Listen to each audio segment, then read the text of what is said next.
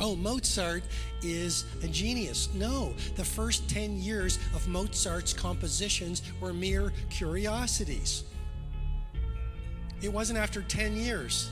Every great chess champion, every great athlete, every great entrepreneur, every great artist, every great author spent the equivalent of 10,000 hours toiling quietly on their craft before the first signs of genius showed up. It's not their skill, it's not their willpower. It's not about genetics, it's not about giftedness. Genius is about practice. Practice is the game changer. And if you do the practice, you get the results.